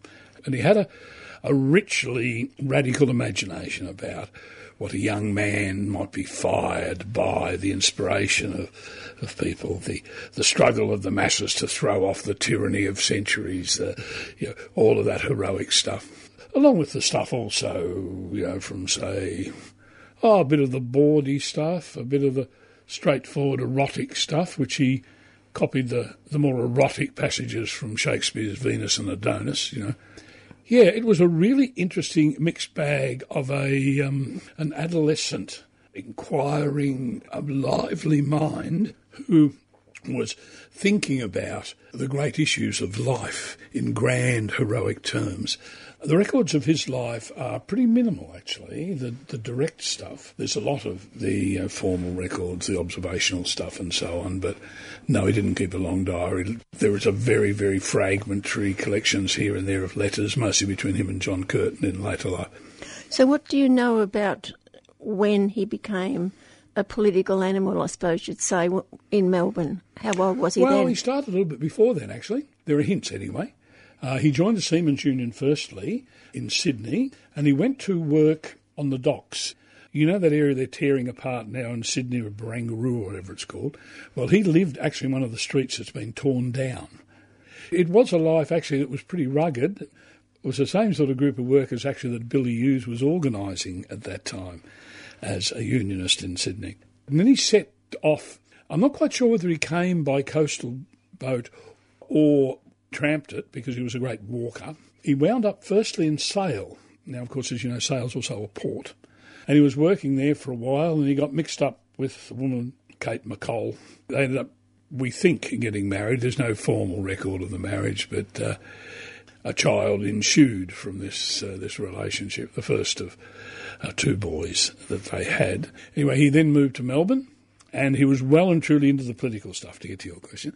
Firstly, through the union because he was a member, still a member of the Seamen's Union. And of course, this is in around 1890, and of course, you've got the great strikes going on. And he was at the fringe. He was an activist. He was not at that stage the kind of platform performer that he soon became in, in Melbourne, but he was very, very active in the campaigns surrounding the industrial disputes of the early 1890s. He also joined with the various organisations that were precursors to the Victorian branch of the Labor Party. Because, as you know, there's no formal Labor Party in Victoria as, as a continuing entity until 1902 with the Political Labor Council of Victoria.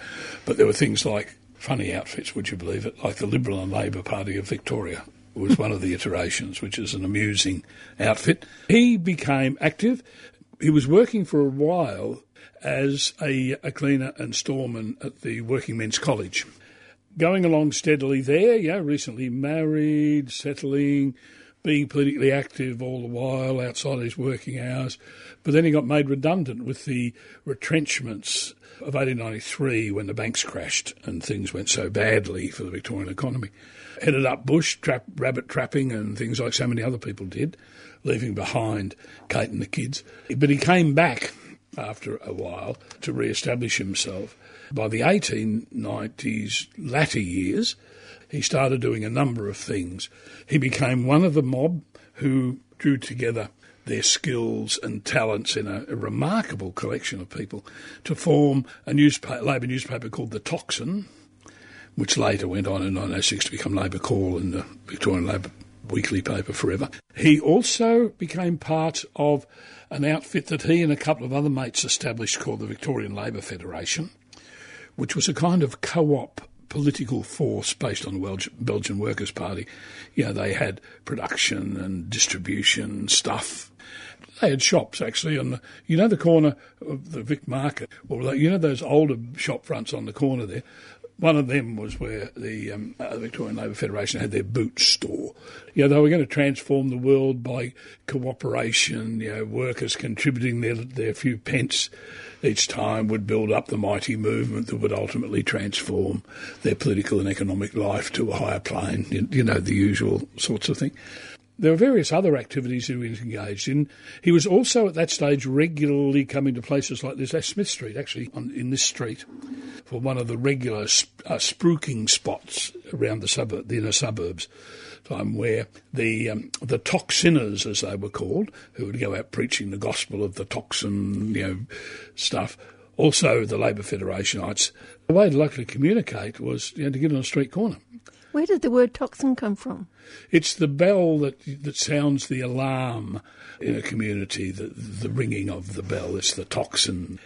One of the several vehicles which he mounted, in a sense, and, and helped to, to build, which got him to become more and more prominent, actually, because he was a man of restless and enormous, prodigious energies. Could be he could be quite volatile temperamentally, very emotional, you know, up and down, you know, and could sink into despondency fairly quickly too. And this was something that you know bedeviled him throughout his life. But also, it was in those heights of excitement and, and, in a sense, political ardour that he probably endeared himself as one of the sort of the heroic figures who could express and articulate carefully and precisely, in a way, the destiny and hopes of the working class against those who would oppress and, and rob them of their of their future and their just rights. He was articulating verbally. What about his writing? He obviously seemed to write and relished the act of writing just from his early days as a cabin boy and seaman in his commonplace book. But it was there that, in many ways, he imbued sometimes the more flourishing style of some of his preferred writers, whom he copied very carefully into that commonplace book. He began probably writing little pieces, mostly for the Tocsin, with Bernard O'Dowd as the first editor. And There were several others on that you know, initial collective that started it. But he gradually began writing. He also modelled a lot of his parables that he became famous for about exciting and instructive tales of, of life, particularly at sea. They were modelled actually in many ways on the, the writings of a friend of his, Louis Becke, a well known Australian novelist, adventure novelist. He did that. He did more well, basically rhetorical stuff in the cause of Labor, you know, over particular issues. Then he just kept building it up and he, he became a regular writer. And when I went into his house in Brunswick, uh, Howard Street, East Brunswick, the room where he worked and held his speaking classes for the likes of Frank Hyett and John Curtin on Sundays was a large room and had a lot of pigeonholes above a, a built-in desk. And what he used to do, apparently, he would stuff stuff into pigeonholes according to subject, and then he'd tear them down and then write at great speed and dash off pieces. Uh, this is articles for Labour, well, Toxanol when it became Labour Call. It was again something that he would do not in a kind of deliberate and careful way that some of us might do if we're writing for publication he'd dash it off. And I've hmm. seen little scraps of paper about about the size of a 5B8 system card. He would scribble notes and or passages work onto those and then put together in an almost indecipherable bloody hand. He was a terrible bloody calligrapher. No, 1902, was he one of the people who started the Labor Party? No. Well, he started, he was active in the early years of the political Labor movement, yes. But he was on the radical fringes of it in his own way because there was a constellation of small outfits in Victoria. The sheer number of them, the ones that he gravitated towards, were those those kind of slightly romantic, radical, but not ex- as explicitly self-consciously socialist as some of the others, but nevertheless of the left and to the left. In retrospect, it it would be accurate to refer him, as I often do when I write about him, you know, as a uh, radical left populist. He had a very distinct sense of class and the culture of working class people, but it was not constructed in the classic socialist terms. The working class were themselves the people because they were the majority and ipso facto the political legitimacy and moral authority that the majority carried with them as the majority of the people constituted the essence of the working class. We sometimes make a mistake of, of imposing a pretty strict model of what constitutes socialism drawn from European and other traditions onto the Australian experience. And I think sometimes we distort a little bit what it was like on the ground because people were side by side fighting together. You know, where, for example, the syndicalists in, you know, more, more explicitly, of course, the IWW later on, were really working side by side in campaigns at least and rubbing shoulders with people like the Victorian Socialist Party. Yeah, it's Tom Mann's outfit, you know, with, and but Curtin and a lot of the other subsequent Labor politicians were members of that. And, you know, the Labor Party with its Labourist and union, you know, base. And, you know, other small little socialist sects. So, in a way, he talk about formations of political labour in Victoria. It's a it's a real it's a real swamp, really, you know, out of which emerged at least the Labor Party. But that was largely, in part, of course, because, among other things, it had the benefit of the organisational structure of the union movement. And as you well know, outfits that have an enduring, established structure with customary culture surrounding it are more likely to survive you know, the ups and downs. You know, whereas the sort of people who rely largely on ideological commitment of leading personalities, you know, tend to fade as, as time passes and challenges emerge and people get old and move on. What was the political, industrial issues of that first decade of the 20th century? Oh, well, the big one, initially in Victoria anyway, not just the formation of a party and trade unions, but with the, the 1903 railway strike, a monster affair. You had Irvine, Iceberg Irvine, as he's called, a particularly chilly premier who you know, was utterly implacable about public sector workers who would have the effrontery to actually strike over you know the, the classic issues of wages, conditions, and so on. But he and his his ilk regarded this as some kind of mutiny these are public servants of the people. These are instruments of the government. To withdraw their labour is an affront to the, the sovereign majesty of government authority, and they had to be crushed. What happened was, given that by then Anstey had entered the Victorian Parliament in 1902 for East Bourke boroughs, he became a leading opponent of the um, strike suppression bill, which was a really draconian piece of legislation that the state government put up to the parliament and was debated while the strike went on. Anstey was very, very strong in support of the uh, railway workers and the tramway workers. He, in fact, became later the uh, president of the Tramways Union, and particularly you know, with the Brunswick Depot and so on, was right in his own electorate. He uh, was first, but then came not only to state but national notice for his rhetorical assault on Irvine and his government for what they'd done in attempting to suppress ordinary working people exercising their right to pursue their industrial claims through industrial action, but, but having treated it as if they were enemies of the enemies of the state. And that was a view that gained a great deal of respect and respect outside of government and the sort of uh, the more feral circles of anti-worker opinion. The government one. What happened was it was such a dastardly uh, bit of legislation. Actually, the workers caved in. They went back to work under the threat of the draconian provisions, and the act was never passed or proclaimed. But it kind of lay there at the ready. But it left a large number of scars because a lot of people were never re-employed. Their cards were marked. The blacklisting was nothing new. It didn't didn't happen first in 1917 in New South Wales and railway strike there. It didn't happen first in 1933 in the police strike in Victoria. It happened first here in, 1903. He went back to England in 1907. What was well, happening it was really there? interesting, actually. He'd just come out of a, a very lively and bruising election campaign against a um, one of the Wowsers, a, a, lay preacher, a Methodist lay preacher called Judkins, who'd taken him on because he was all in favour of, of, drink, of racing and betting. He's a friend of Jack Wren's.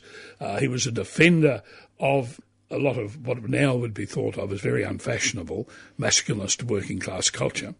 And so they decided to take him on. They reckoned they might be able to knock him off. Well, of course, he loved it. It was the sort of fight that uh, where he was at his best, poking muck at the wowsers, the skill joys, the spoil sports. You know. What was not said was that a lot of that stuff, wowser stuff, was actually had a, a legitimate base, namely people who were concerned about you know, drunken, abusive husbands, you know, in the domestic circumstances and so on. But none of that got to be made much public. You know, there was lots about drink and the debilitating effects of gambling and drink, of course, but not a lot about things like the really nasty behind the doors stuff that, you know, even to this day, many people don't like to talk about. But there was a bit of that. So the Wowsers, you know, were, didn't quite deserve all of his vituperation, but they were very self righteous and so on. But out of that fight came a lot of expansion of energy, and he was exhausted and declared and owned up to the fact that he was crook, and the doctor ordered him to have a rest. So they had a whip round in Brunswick. So they, they got him a, a, a saloon cabin fare, return fare to England to visit his old mum, and also 175 sovereign now, that amounted to about six months' parliamentary salary. I reckon that the loyal supporters in Brunswick were not likely to have contributed that much to his going away fund. I think some very grateful friends of his, like John Wren and others, were highly likely to have been substantial contributors to the cause. So when off he went, he got to England. Yes, he did visit the old mum. He then went up to the the North and participated in a Jarrow by election, which was an important by election then for the British Parliament. He got to rub shoulders with the working class and, and Labour activists of their sister Labour Party, because remember, political Labour was in advance of British political Labour at that stage. He worked side by side on the hustings in the Jarrow election, and, and that was like, you know, duck to water, really. He, he was in his element. I, have seen reports of speeches he was making. It could have been the sort of stuff he was doing in Brunswick and in the suburbs of Melbourne, so he was doing his usual stuff. He also reported on the Socialist Congress, you know, Second International Socialist Congress of Stuttgart, which was going on there, and he reported from Britain on that and sent articles back to uh, Yearett's Labour Call by then. They were published here and were closely read and followed as part of the Anstey adventures, you know, that people had contributed money to send him off to have and to report back. And when he got back, he, he sort of continued to do the rounds, but also became quite the itinerant organiser of Labour. He had already, before he went away, done country organising tours with people like Charlie McGrath and others, but he'd also gone on touring with Tom Mann and others, uh, women organisers as well as men in country districts organising over. In the course of which he took his usual careful notes and did his preparations and wrote a series of articles for a Labour call called Monopoly and Democracy about the land question of Victoria. He developed those articles eventually into a book called Monopoly and Democracy, which was published as a, a claim to break up the large landed estates of Victoria into small yeoman farmer sized you know, settlement blocks. It was consistent utterly with existing Labor policy, but it was a, a quite detailed expression of a, elaborated public policy proposals for political Labor in Victoria. Did he see the war coming? He did. He, among others, was sounding the alarm before hostilities began. But of course, you'd have to be bloody blind if you had an interest in world affairs. You'd have to be blind not to see that a powder keg was there ready to go, and all you needed was some mad bugger to light the fuse, which, as you know, we did, did happen. But he, among others, at the time had been alarmed to the degree to which the kind of the normal monopolistic tendencies of capitalism had been revealed in, among other things, not subsequently, as he would write later, in, in the finance sector, but very much in the armaments industry, very much in control of strategic resources and factories, and, and also in newspapers as well. And that this was all part of a ruling class or an elite that uh, he would put together in a very, in a quite distinctively populist way, but it, it, it, sort of merged with what the socialists were saying as well. As a ruling class, it's because the boundaries were not always as distinct uh, in their political ideology. The Armaments Trust, he was writing articles about them before August 1914 and publishing them, and he was the first, when war broke out, he wasn't there you know, rallying behind the leader of the opposition for last man and last shilling, because remember Labor had, you know, Andy Fisher had been out of office for a year. He led the push there to the loyalist Labor, but Anstey, right from the very beginning, when they voted, I mean, soon after the war, in the Parliament to give a fair whack of donation to Little Belgium, Anstey objected and said, well, yeah, well, they're treating their striking workers at the moment in a belligerent manner, and besides, their king has been one of the most ruthless and vicious exploiters of African labour in their colonies, uh, uh, unless we are going to be sure that the money would be going to ordinary, struggling Belgians. They didn't want to vote for it. This sort of, at the beginnings of the patriotic fervour, sort of singled him out as distinctly disloyal, uh, young, cranky sort of person. So there was no anti-war movement at that time. Yeah, there was, but it was it was quite a small one. It consisted of a, an interesting collection of folks. The religiously inspired pacifists, not just the Quakers, but others. There were the feminists, many of them were utterly opposed to war, both on principle and for the dramatic effects that it would have, as later became obvious to everybody, that what is woman in a customary role that assigned that they were assigned by society at the time in maintaining and uh, sustaining the family when their men were taken away just by volunteering to fight, let alone by being conscripted, and that when someone died, the widow's pension, which you know, came, was a pretty miserable bloody affair. It's a totally devastating thing, leaving aside the personal and the emotional you know, horrors of it all. So a, a lot of women saw quite clearly from the beginning that they weren't all gung ho, you know, this or the war will make a man out of you. They had a very good sense, many of them. What about the unions? They varied.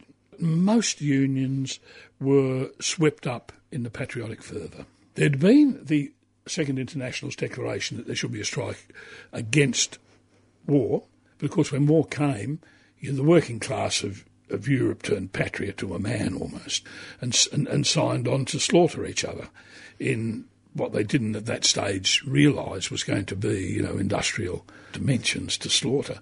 Well, Anstey's own mob are a good case in point. Here was him, the president of the union. They established a patriotic fund, and it was there to have uh, give money to the widows and family of soldiers who had gone off, been killed, or some who'd come back, you know, wounded and injured. And she kept quiet about that. He was in the chair at the meeting where they voted on this, but he lied doggo on that, just like he did during the 1914 you know, sort of khaki election, where he fought on traditional Labor values, the federal election that year. And so, yeah, he was, he was a cunning enough bugger, you know, he could duck and weave. But he did actually stand up in areas where it mattered, so he didn't needlessly provoke. The unions slowly came round later to opposing war. Well, not just casualties, there were other privations at home, the sort of stuff that the women had been complaining about all along. Shortages, the doubling of prices of basic commodities, the freezing of wages, and the massive inflation, which was a, a huge hit to standard of living.